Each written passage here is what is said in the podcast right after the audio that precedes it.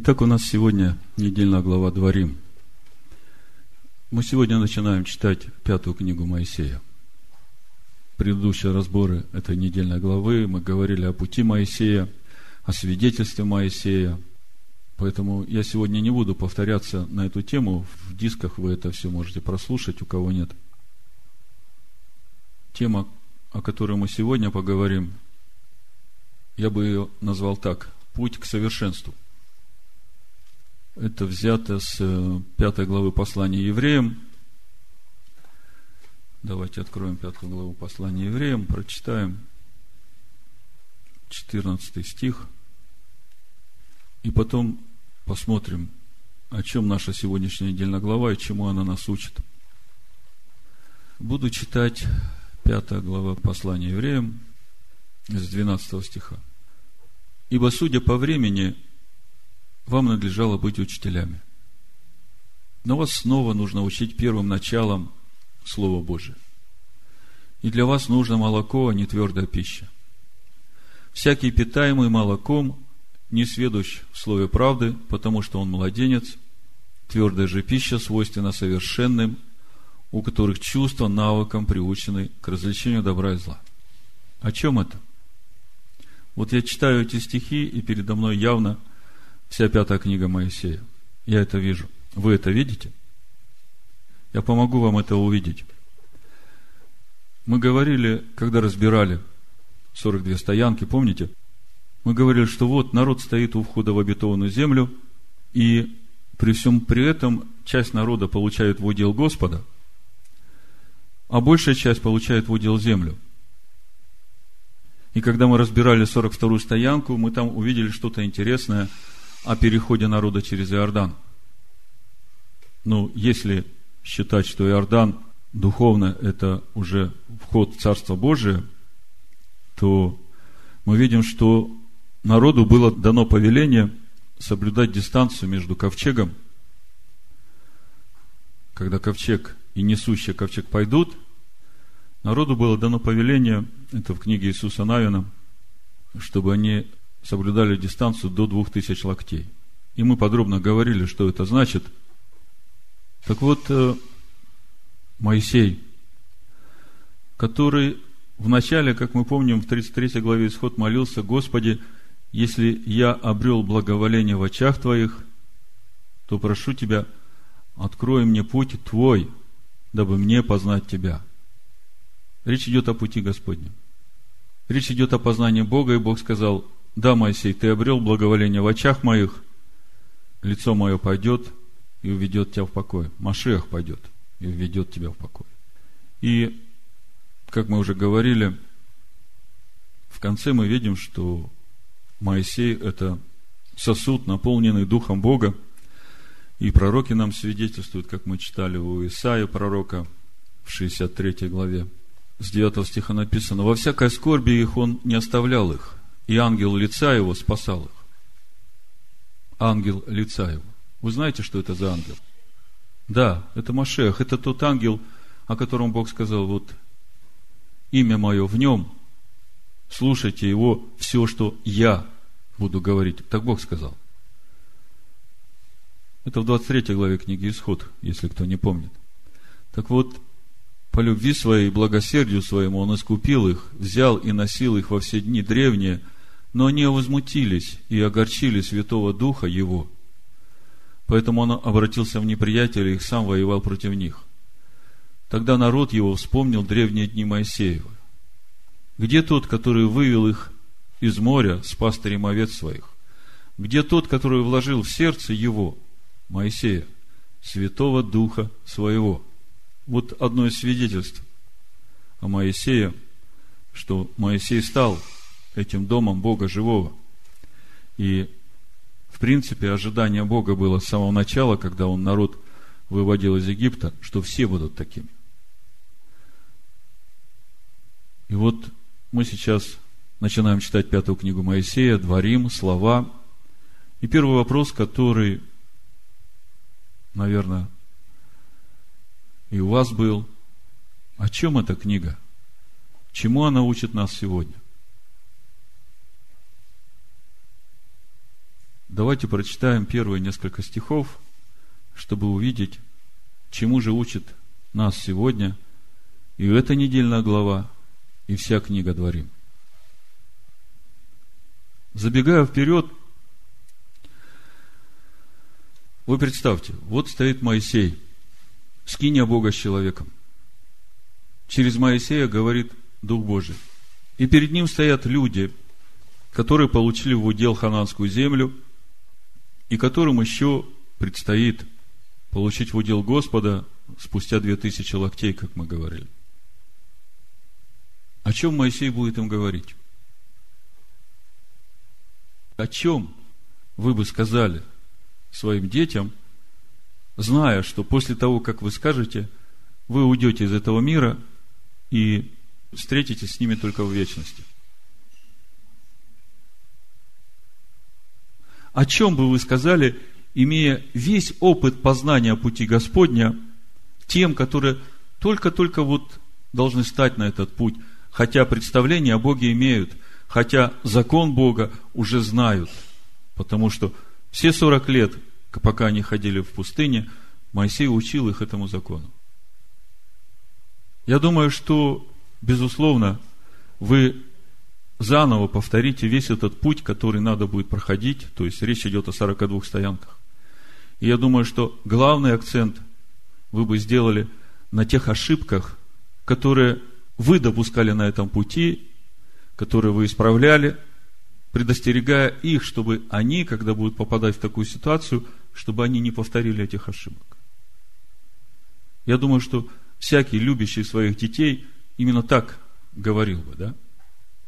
И если мы посмотрим, чем заканчивается пятая книга Моисея, дворим, мы видим, что с сыновьями Израиля заключается завет в дополнение к завету, который был заключен на Хариве. Вот откройте 29 главу книги Второзакония. Из первого стиха написано, вот слова завета, который Господь повелел Моисею поставить с сынами Израилем в земле Моавицкой, кроме завета, который Господь поставил с ними на Хариве. И если чуть-чуть раньше посмотреть, в 26 главе Второзакония здесь же, чтобы вы увидели суть, что происходит. Я вам напомню, что все новое поколение, все то поколение, которое родилось в пустыне, на протяжении всего пути до обетованной земли, у них не было обрезания. Их никто не обрезывал.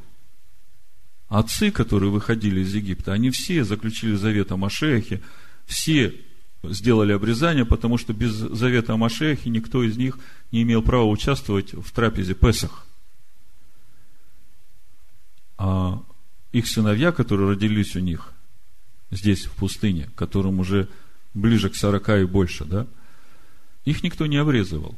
И вот Моисей обращается именно к этому поколению, к сынов Израилевых.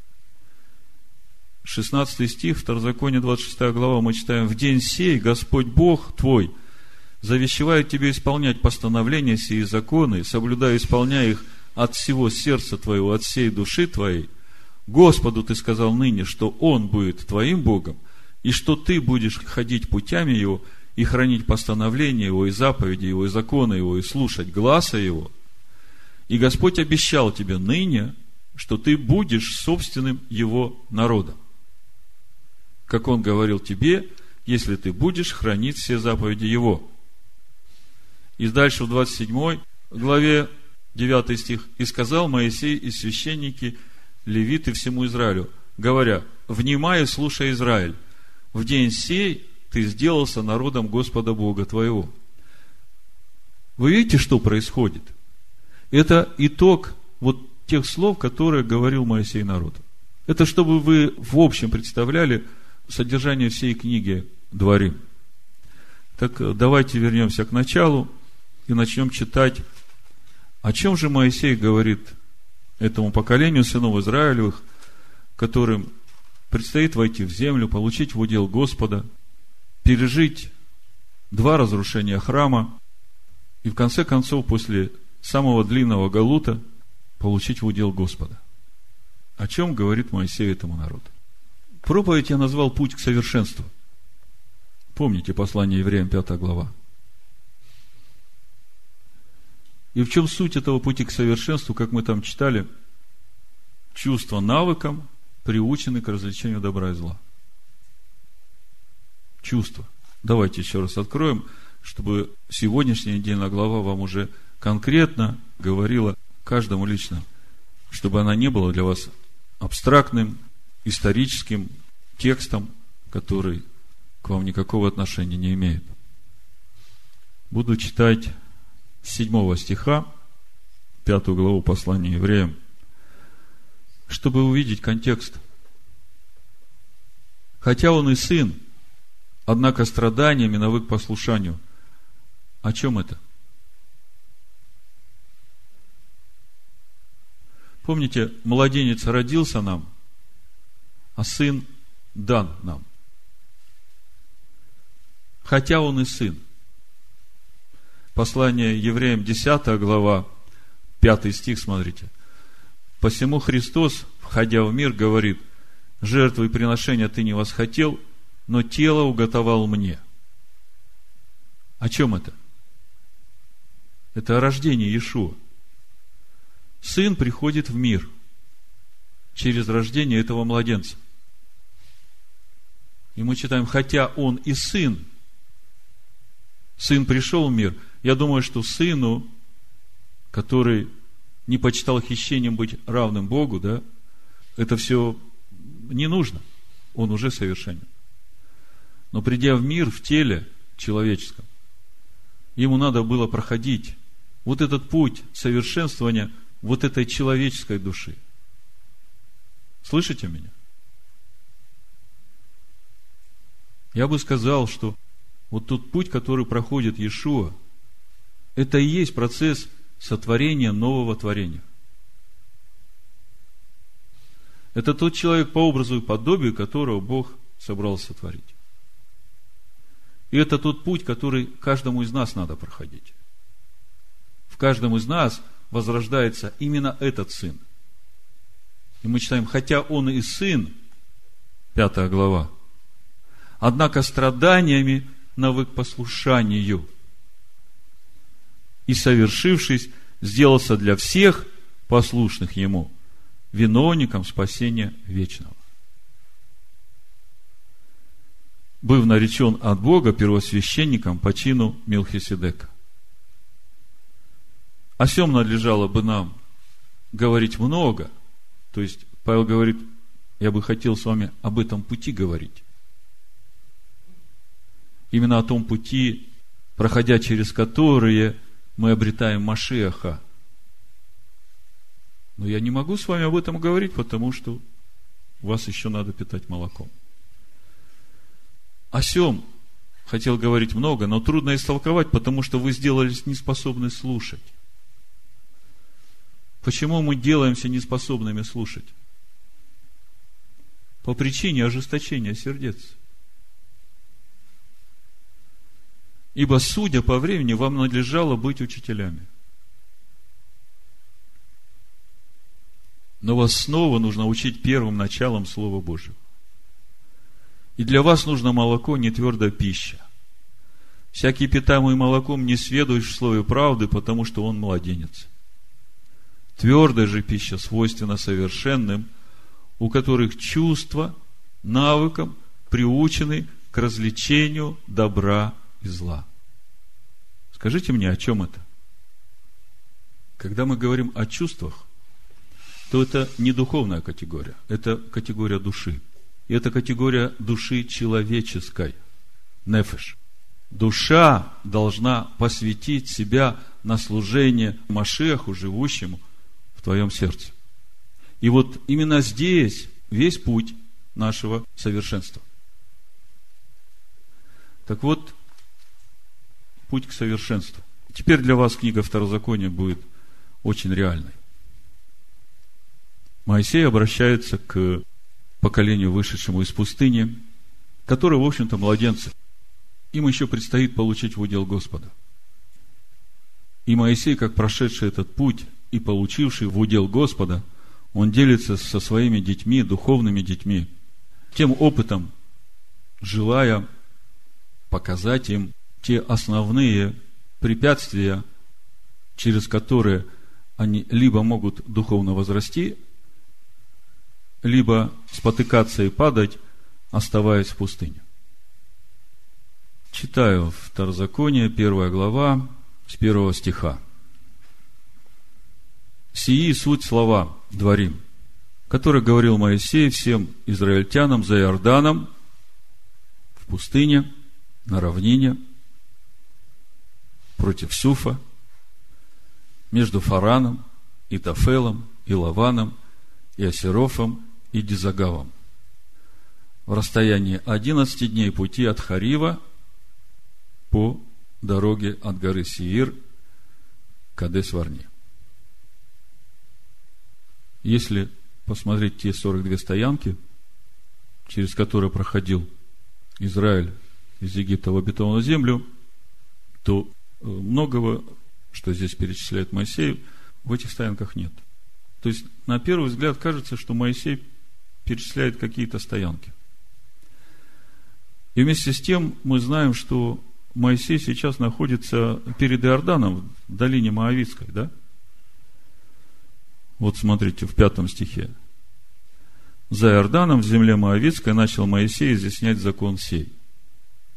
То есть, в пятом стихе мы видим, что Моисей находится за Иорданом в земле Моавицкой, да?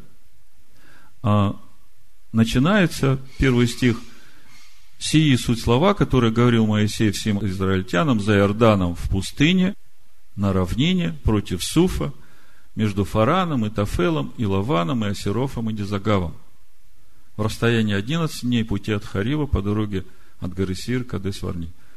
Вообще непонятно, о чем эти два стиха.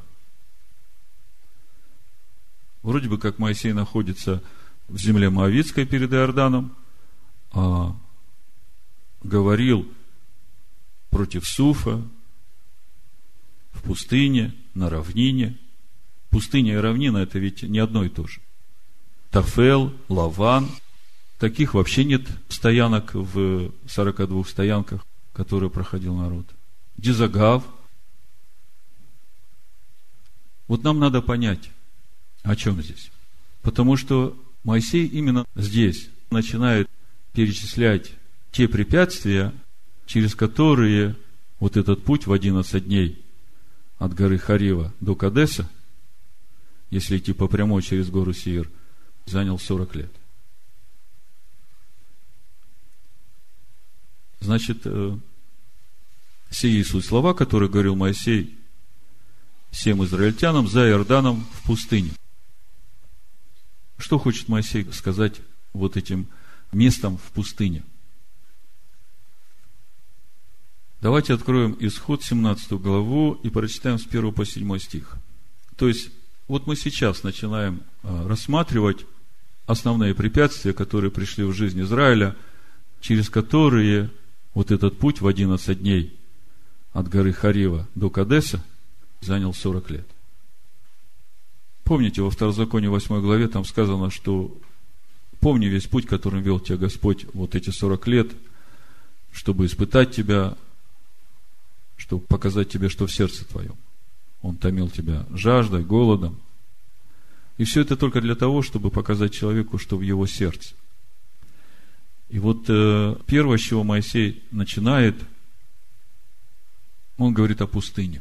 Давайте посмотрим, что произошло в пустыне – по сути, это как карта для каждого из нас, вот чтобы нам сегодня, рассмотрев все эти падения, накануне 9 ава, искренне посмотреть в свои сердца и проверить, нет ли в нас чего-то из этого, о чем перечисляет Моисей, которое все еще живет в наших сердцах и мешает нам войти в полноту Сына Божьего. Значит, смотрите, первое, о чем Моисей говорит, исход 17 глава. Очень трагическое место в жизни сыновей Израиля. Мы читаем с первого стиха, «И двинулось все общество сынов Израилевых из пустыни, Син, в путь свой по повелению Господню, и расположилось станом в Рефидиме, и не было воды пить народу. Пустыне в Рефидиме не было воды. И укорял народ Моисея, говорил, дайте нам воды пить. И сказал им Моисей, что вы укоряете меня, что искушаете Господа? И жаждал там народ воды, и роптал народ на Моисея, говоря, зачем ты вывел нас из Египта, уморить жаждою нас и детей наших, и стада наши. Моисей возопил Господу и сказал, что мне делать с народом всем, еще немножко и побьют меня камнями. И сказал Господь Моисею, пройди перед народом и возьми с собой некоторых из старейшин израильских, и жезл твой, которым ты ударил по воде, возьми в руку твою и пойди. Вот я стану пред тобою там, на скале, в Хариве, и ты ударишь в скалу, и пойдет из нее вода. И будет пить народ. И сделал так Моисей в глазах старейшин Израилевых, и нарек место тому Масса и Мерива. По причине укорения сынов Израилевых, потому что они искушали Господа, говоря, есть ли Господь среди нас или нет. Значит, первое, о чем Моисей говорит, это пустыня, в которой сыны Израилева укоряли Моисея и Господа. Укоряли настолько, что говорили, а вообще, что Господь есть среди нас. И это после того, как он совершил казни над Египтом, провел через Тростниковое море, когда они увидели всех врагов, которые хотели погибели их погубленными. Это место массы и Мериева, оно потом будет и у пророков, и в псалмах, и в послании евреям.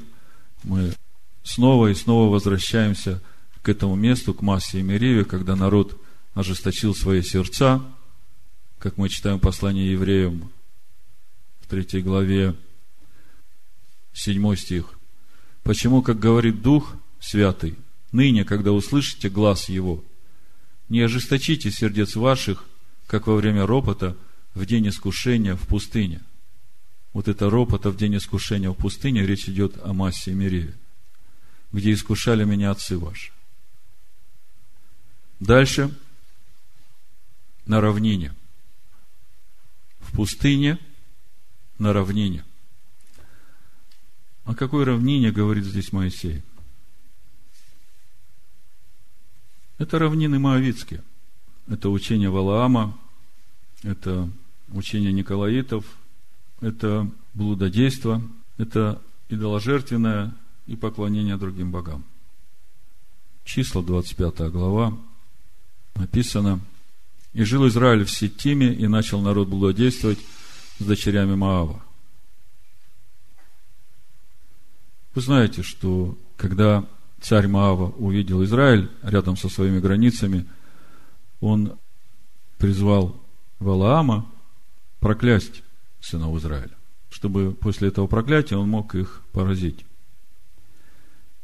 И то, как Валаам очень хотел проклясть, и у него ничего не получалось, и вместо проклятия он все время говорил благословение. И царь Моавицкий Валак рассердился на Валаама и сказал, что ты не получишь никакой награды, потому что ты все время благословляешь. И Валаам, уходя, дал совет этому царю Моавицкому. И мадианитяне там сразу появились. И суть этого совета в том было, что вы никак не можете поразить Израиль. Единственное, как его можно поразить, это надо научить его делать то, за что Бог его сам поразит. И он говорит, что для Бога он Бог-ревнитель, он не терпит идолопоклонства, блудодейства. И вот по этому совету, значит, э, по совету Валаама, моавитяне начинают учить сыновей Израиля – есть идоложертвенное, поклоняться другим богам. Вот в книге Откровения, второй главе, 14 стих, и дальше написано, Ишуа говорит Пергамской церкви, но имею немного против тебя, потому что есть у тебя там держащиеся учения Валаама, который научил Валака ввести в соблазн сынов Израилевых, чтобы они ели идоложертвенное и любодействовали так и у тебя есть держащиеся учения Николаитов, которые я ненавижу. Покайся, а если не так, скоро приду к тебе и сражусь с ними мечом уст моих. То есть, поклоняться Богу Израилеву и вместе с тем поклоняться другим богам и есть идоложертвенно. Это и есть суть учения Николаитов. Если мы посмотрим сегодня на многие праздники, которые празднуются в христианской церкви, то мы видим, насколько глубоко это учение Николаитов поразило церковь. И неудивительно, почему ни один христианский теолог не может дать вразумительного ответа на то, что является учением Николаитов. Потому что он сам пропитан этим учением. Следующее, о чем Моисей говорит, на равнине против Суфа. Суф – это тростниковое море. Это э, тот ропот, который был у сынов Израилевых, когда они, выйдя из Египта, вдруг увидели египтян, которые гонятся за ними. Давайте откроем исход 14 главу, 9 стиха почитаем. Я хочу, чтобы вы увидели, что все, что в Торе, оно очень реально для каждого верующего. И не случайно Бог дал нам это учение, чтобы через это мы научились видеть доброе и злое и избирать доброе. 14 глава с 9 стиха читаем. И погнали за ними египтяне и все кони с колесницами фараона, и всадники, и все войско его, и настигли их, расположившись у моря при Хагерофе, пред Ваалсефоном. Фараон приблизился, и сыны Израилева оглянулись, и вот египтяне идут за ними, и весьма устрашились, и возопили сыны Израилева Господу. И сказали Моисею, разве нет гробов в Египте? Что ты привел нас умирать в пустыне? Что это ты сделал с нами, выведши нас из Египта? Не это ли самое говорили мы тебе в Египте, сказав, оставь нас, пусть мы работаем египтянам, ибо лучше быть нам в рабстве у египтян, нежели умереть в пустыне. Смотрите, лучше нам быть в рабстве у египтян, нежели умереть в пустыне. Для вас сейчас эти слова говорят гораздо больше, чем просто о чем-то видимом. Те же самые слова сказал народ, когда услышал десять заповедей Бога. Он сказал, зачем нам умирать? Ты, Моисей, входи в этот огонь, слушай, что Бог будет говорить. А есть ли какая плоть, которая может выдержать этот огонь? Мы не хотим умирать. Вопрос. Действительно ли лучше быть рабом в Египте? Или все-таки умирать в пустыне для себя, чтобы жить для Бога? Это тот вопрос, который мы должны иногда себе задавать, потому что мы уже начинаем забывать, как нам тяжело было в этом Египте, и почему мы возопили к Богу, когда уже наша жизнь была невыносима. Нам надо помнить об этом, чтобы понимать, что у нас другого пути нет. Если мы вышли из Египта, то мы вышли не просто из Египта в никуда. Мы вышли для того, чтобы на горе принести жертву Всевышнему. И эта жертва – это наша душа, которую мы должны посвятить на служение Ему. Если кто-то этого еще не понял, надо просто серьезно сесть и подумать над этим. Нельзя сидеть на двух стульях, потому что это просто удлиняет путь твоих страданий. Следующее – фаран. Фаран – это грех разведчиков – Числа 13 глава, вот давайте откроем. Мы совсем недавно это разбирали. Это то 9 ава, которое приближается. Я как-то уже вам говорил, что и 17 Тамуза пост, и 9 ава пост. Это следствие. Это уже следствие того, что народ отказался слушать голос Бога народ отказался умирать для себя, чтобы жить для Бога. Он сказал, мы просто будем делать то, что Бог сказал через Моисея. А вот то, что в сердце моем, то, о чем я думаю, ты, Бог, туда не лезь. Я буду делать то, что ты сказал, и вот ты благословляй меня. А то, о чем я думаю в то время, когда я делаю, ты туда, Бог, не лезь. А Богу не нужны такие взаимоотношения. Богу нужны наши сердца – Так вот, числа 13 глава мы видим, после всего народ двинулся из Асиров и остановился в пустыне Фаран. Вот он, этот Фаран. И о чем же здесь Бог нам говорит?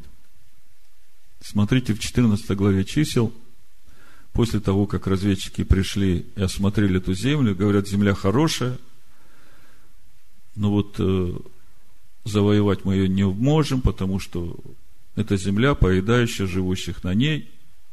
14 глава. И подняло все общество в вопли, плакал народ во всю ту ночь, и роптали на Моисея и Аарона, сына Израилевы. И все общество сказало ему, о, если бы мы умерли в земле египетской, или умерли бы в пустыне сей, и для чего Господь ведет нас в землю сию, чтобы мы пали от меча, жены наши и дети наши достанутся в добычу врагам, не лучше ли нам возвратиться в Египет? И сказали друг другу, поставим себе начальника и возвратимся в Египет. Это все происходило 9 ава. 8 ава вечером разведчики вернулись. И вот это 9 ава, оно стало в жизни сыновей Израиля очень печальным днем, потому что народ плакал без причины. Потому что Бог сказал, я буду идти впереди вас – я буду страх впереди вас распространять. Вы просто идите и овладевайте этой землей. Народ плакал, и Бог сказал, ну, раз вы плакали без причины, я сделаю так, что теперь у вас будет причина плакать в этот день.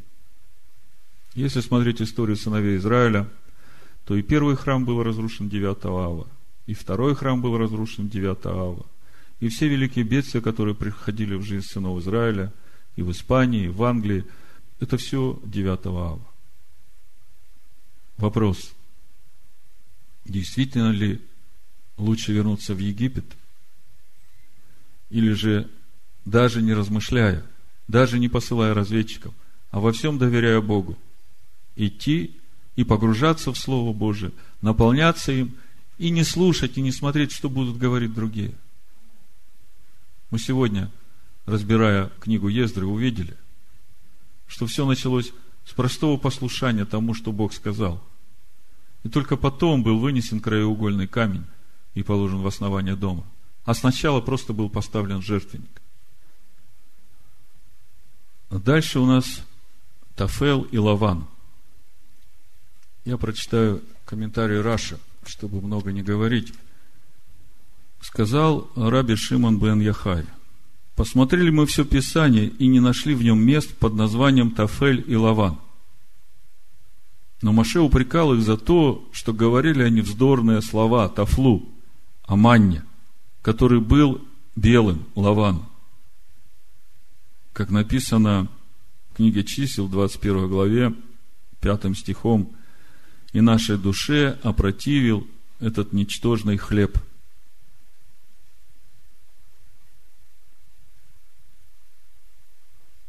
На прошлой неделе получил одно письмо. Одна сестра пишет, ну, под впечатлением общения с другой сестрой, которая тоже вышла из Вавилонской блудницы, э, слушает э, наши проповеди. И она пишет, я не знаю, что со мной происходит, но почему-то я охладела к Торе. И она просит помолиться за нее. Я понимаю, что Охладеть к Торе, это значит охладеть к Машеху, охладеть к Христу.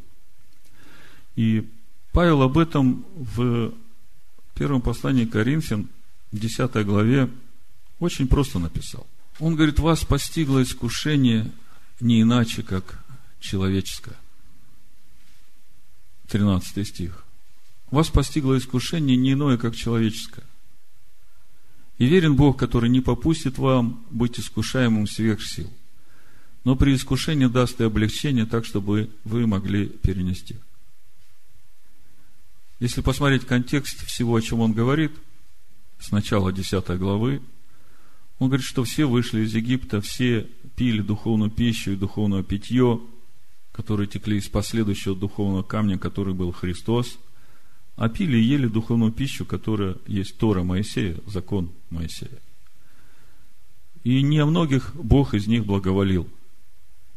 И дальше он в девятом стихе обращается уже к уверовавшим из язычников и говорит, не станем искушать Христа, как э, некоторые из них искушали и погибли от змей.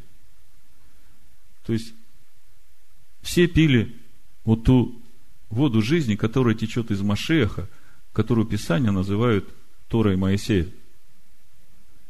Учением, которое Бог дал через Моисея. Но не о многих из них благоволил Бог. Как мы увидим потом в послании евреям, не все вышедшие из Египта были с Моисеем, там написано в третьей главе. Все пили, но не все вышедшие с Моисеем. А Павел говорит, не станем искушать Христа, как они искушали Христа. Вы подумайте, те, кто вышли из Египта, те, кто ели и пили Тору Моисея, и не послушались, не растворяли ее в своем сердце, а роптали постоянно, они искушали кого? Христа. Вот если это дойдет до нас, если это откроется нам, тогда, если мы любим Бога и любим Христа, который пришел и умер за все наши грехи, то мы никогда не охладеем к Христу. Никогда не охладеем к Торе. Поэтому рассмотрите, если кто охладел к Торе, то я вам говорю, это человеческое. Это вот как раз то, что должно сейчас умереть в пустыне. И вы выйдете на новый простор, и вам откроются новые тайны Машеха вашей славе и силе. Следующее препятствие, через которое можно или упасть, или выйти на новый духовный уровень, это Осиров. Моисей говорит, между Фараном, Тафелом, Лаваном и Осирофом. Осиров. Осиров есть такая стоянка. Это книга чисел, 12 глава. Это там, где Мирьям и Аарон начали роптать на Моисея. Числа 12 глава с 1 стиха. И упрекали Мирьям и Аарон Моисея за жену Эфиоплянку, которую он взял, ибо он взял за себя Эфиоплянку. И сказали, одному ли Моисею говорил Господь, не говорил ли он и нам? И слышал сие Господь. Моисей же был человек кратчайший из всех людей на земле. 13 глава, 1 стих написано, после всего народ двинулся из Асерофа и остановился в пустыне Фаран. То есть, э, вот это все происходило в Асерофе. Моисей же был человек кратчайший из всех людей на земле. Если мы откроем послание евреям, третью главу, то мы видим, что Новый Завет говорит о Моисее – как о верном служителе. Пятый стих написано, третья глава послания евреям, и Моисей верен во всем доме его, а дом его мы. Как служитель для засвидетельствования того, что надлежало возвестить. Слышите? Писание говорит, что Моисей верен, что он засвидетельствовал все, что надлежало возвестить. И мы об этом уже говорили. Главное, о чем он засвидетельствовал, что этот путь, по которому ведет нас Господь, может привести нас в полноту Господа, и мы, идя этим путем, получаем в удел Господа и священства. 14 стих написано здесь же в послании евреям. «Ибо мы сделались причастниками Христу, если только начатую жизнь твердо сохраним до конца. Доколе говорится ныне, когда услышите глаз Его – не ожесточите сердец ваших, как во время ропота. Ибо некоторые из слышавших возроптали, но не все вышедшие из Египта с Моисеем. Слышите? Не все вышедшие из Египта с Моисеем. О чем говорит этот стих? Он однозначно говорит, если ты вышел из Египта, если ты вышел из рабства этому миру, и ты не с Моисеем, то ты погибнешь. На кого же негодовал он сорок лет? Не на согрешивших ли кости которых пали в пустыне. Это те, которые искушали Христа. Это те, которые были против Моисея. Я хочу, чтобы вы где-то себе просто такую коротенькую формулу записали. Быть против Моисея – это то же самое, что искушать Христа. Так говорит Новый Завет. И это еще одно препятствие. Я вам говорю, вы видите, как Тора нам сегодня очень живо говорит, помогает нам себя увидеть. На все те падения, через которые можно или упасть, или, обрезав свою душу, выйти на новый уровень силы и славы. Нужно просто раскаяние, если вы увидите в себе что-то из этого. Сейчас самое благоприятное время, чтобы выходить на новый духовный уровень его силы и славы. Научая чувства развлечению добра и зла. И последнее, о чем говорит Моисей, обращаясь к сынам Израиля, перед тем, как он начнет им излагать закон Бога, он говорит им о дизагаве. Загав – это золото. Конечно, речь идет о грехе золотого тельца. Когда народ сделал себе из золота истукана и поклонился ему. Но вы же должны понимать, что Тора, она не только о внешнем говорит. Я бы сказал, она всегда говорит о внутреннем, только облекает это в видимые одежды. Так вот, э, если мы посмотрим Осию, вторую главу, то здесь Бог через пророка нам немножко больше раскрывает эту проблему Дизагава. Откройте Осия, Ошия, вторая глава, восьмой стих. Здесь написано в нашем синодальном переводе, «А не знала она, что я, я давал ей хлеб и вино и елей, и умножил у ней серебро и золото, из которого сделали Ваала. Если смотреть оригинал текста, написано, из которого сделали служение Ваалу. Бог дает серебро и золото, благословляя. А человек это превращает в служение Ваалу. Как это происходит? Ишо говорит, не можете служить Богу и Мамоне, да? Колоссянах в 3 главе 5 стихом апостол Павел пишет, «Итак, умертвите земные члены ваши, блуд, нечистоту, страсть, злую похоть, любостяжание, которое есть идолослужение». Слышите? Любостяжание есть идолослужение. Вот оно, служение серебру и золоту, превращается в служение идолу. Итак, Послание евреям, 5 глава, 8 стих написано, «Хотя он и сын, однако страданиями навык послушанию, и, совершившись, сделался для всех послушных ему виновником спасения вечного, быв наречен от Бога первосвященником по чину Милхиседека. О сем надлежало бы нам говорить много».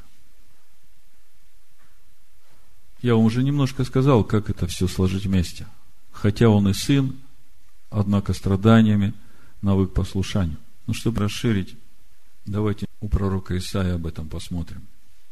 Потому что это все относится к нам, конкретно к каждому из нас, к тому пути, который мы проходим.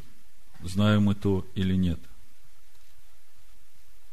Исайя 9 глава, 6 стих вы знаете. Я вам уже его называл. Мы читаем Ибо младенец родился нам, сын дан нам. И мы теперь понимаем, о чем речь идет. Машех, входя в этот мир, говорит, все сожжения жертвы ты не восхотел, но тело приготовил мне. И вот этот младенец рождается. И в седьмой главе, здесь же Исаия, 15 стихе мы читаем, он будет питаться молоком и медом, доколе не будет разуметь, отвергать худое и избирать добро. Слышите как? Будет питаться молоком и медом, доколе будет, ну, пока не научится разуметь, не только отличать, что добро, что зло, но отвергать, отвергать худое и избирать доброе. Согласитесь, это большая разница. Да, мы можем понимать, что это плохо, но нужно иметь силу, чтобы отвергать. И вот это именно та сила, которая приходит к нам через э, обрезание нашей ветхой природы, через умершление своего душевного ради Христа. И вот смотрите, 11 глава, здесь же мы читаем у Исаия. Мы знаем все это место. Произойдет отрасль от корня Исеева, и ветвь произрастет от корня его. Речь идет о рождении, о приходе Машеха в этот мир – и почует на нем дух Господень, дух премудрости и разума, дух совета и крепости, дух ведения и благочестия. И мы говорили, речь идет о полноте Бога, и нам казалось, что это уже вершина духовности. Но мы говорим о Иешуа. Хотя он и сын, но ему страданиями нужно научиться послушанию. И смотрите, что дальше написано – почил на нем этот дух, полнота духа. Третий стих. И страхом Господним исполнится. Вот оно, когда приходит совершенство. Когда не только полнота в твоем духе, но когда вся душа твоя наполнена страхом Господним. И страх Господень – это не то, когда Адам, согрешив, начал прятаться и убегать от Бога. А страх Господень – это любовь, благоговение перед Богом, трепет перед Ним, э, нежелание Его огорчить чем-либо из того, что ты хотел бы сделать, может быть. И вот это вот весь путь совершения, чтобы чувства навыком приучены к развлечению добра и зла. Чтобы наша душа тоже исполнилась страха Господня. И когда наша душа исполняется этого страха Господня, тогда наши чувства научаются избирать доброе и отвергать злое. Как это происходит, мы уже с вами об этом много говорили, но я просто напомню вам, это 2 Коринфянам, 1 глава, с 3 стиха написано, «Благословен Бог и Отец Господа нашего Иисуса Христа, Отец милосердия и Бог всякого утешения, утешающий нас во всякой скорби нашей, чтобы и мы могли утешать находящихся во всякой скорби тем утешением, которым Бог утешает нас самих. Ибо, смотрите, каким образом Бог нас утешает. И это для того, чтобы мы, получив это утешение, могли утешать других. Ибо по мере, как умножаются в нас страдания Христовы, умножается Христом и утешение наше. Вы можете мне сказать, что есть страдания Христовы, которые умножаются в нас? Через которые Христом туда приходит утешение.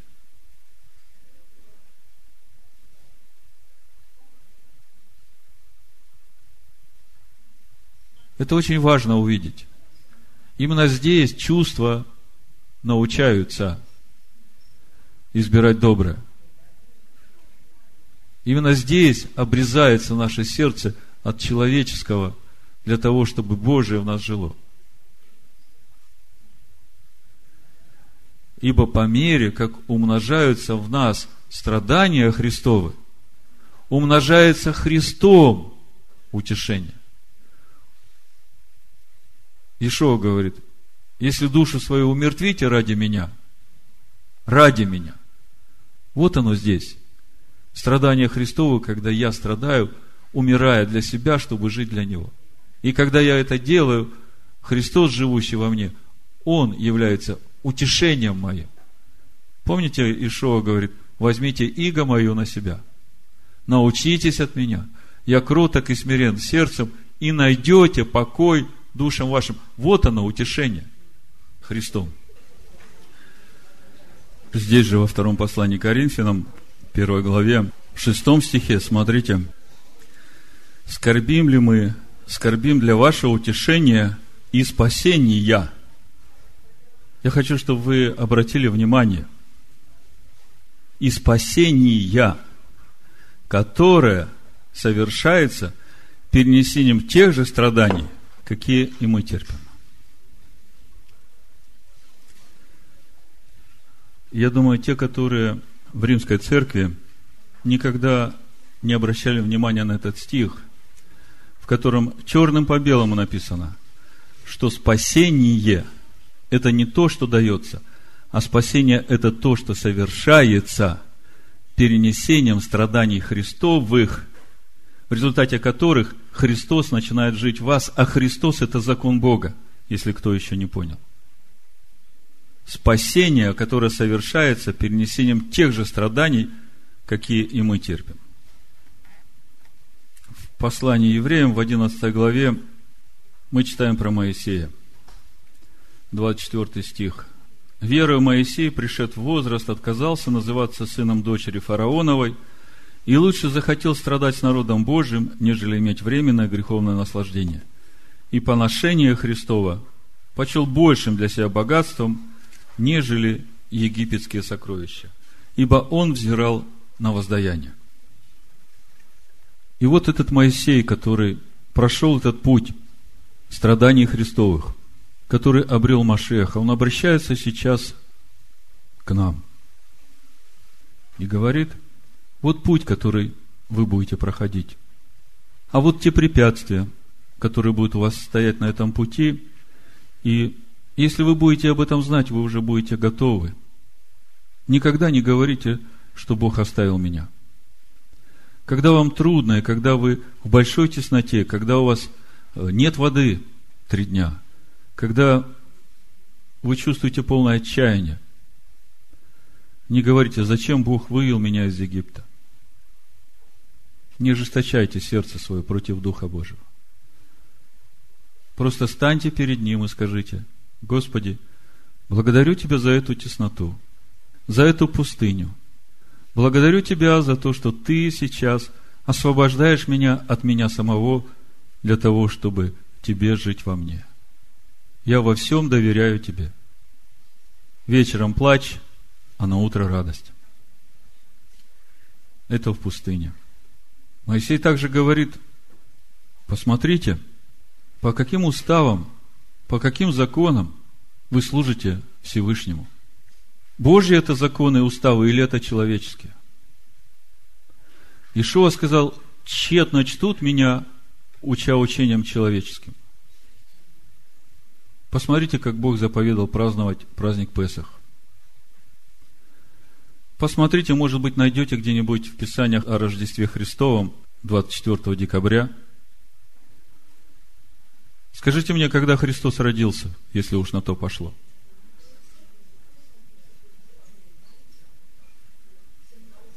Младенец родился, нам сын дан нам. Так скажите мне, когда сын родился?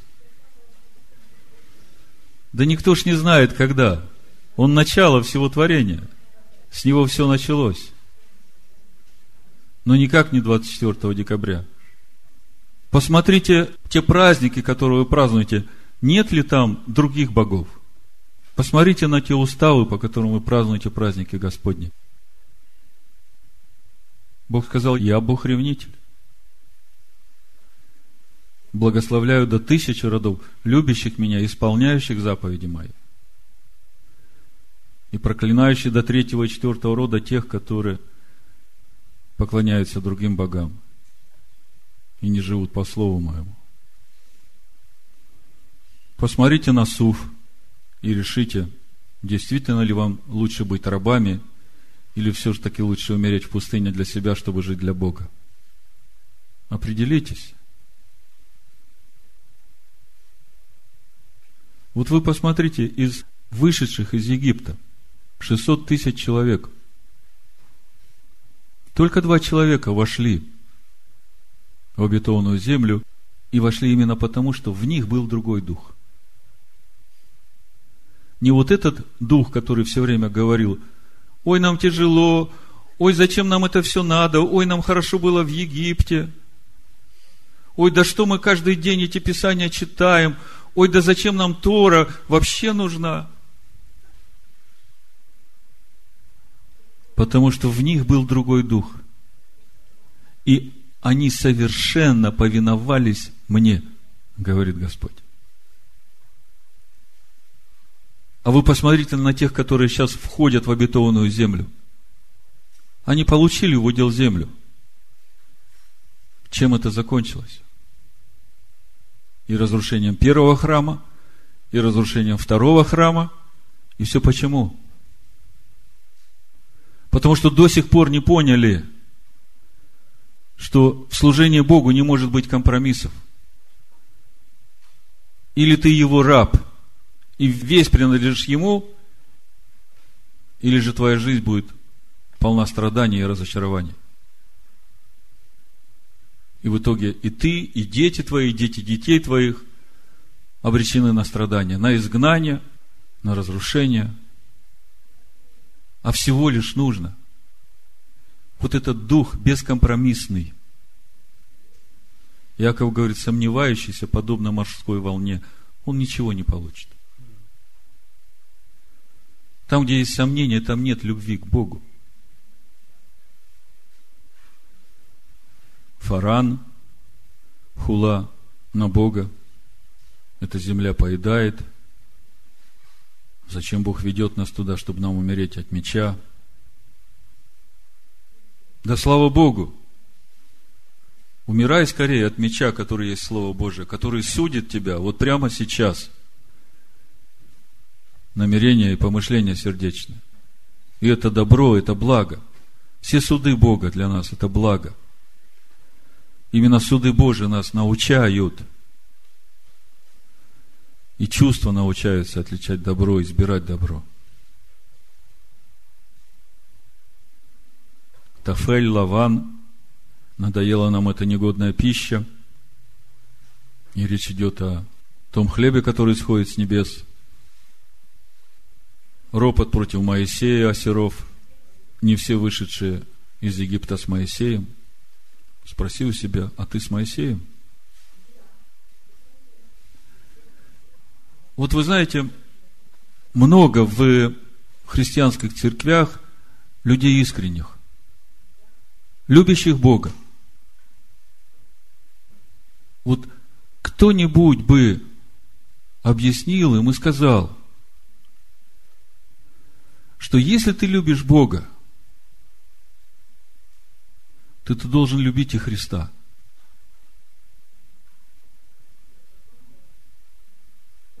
Вы понимаете, о чем я говорю? Это значит, что ты не можешь подходить выборочно к закону Моисея читая и говоря, ну, это Ветхий Завет, ну, вот я вот это отсюда могу принять для себя, это мне нравится, а вот это вот, э, это мне не надо. Вы поймите, изначально это неправильная позиция. Изначально. Если человек любит Бога, то он должен любить и рожден от Него, а тот, который рожден от Него, это Слово Божие. Это тот Христос, который пришел в мир, и из которого течет Тора Моисея, которая была духовной пищей и духовным питьем для всех вышедших из Египта. Но, к сожалению, не все вышедшие из Египта были с Моисеем. Поэтому я обращаюсь сейчас ко всем любящим Бога.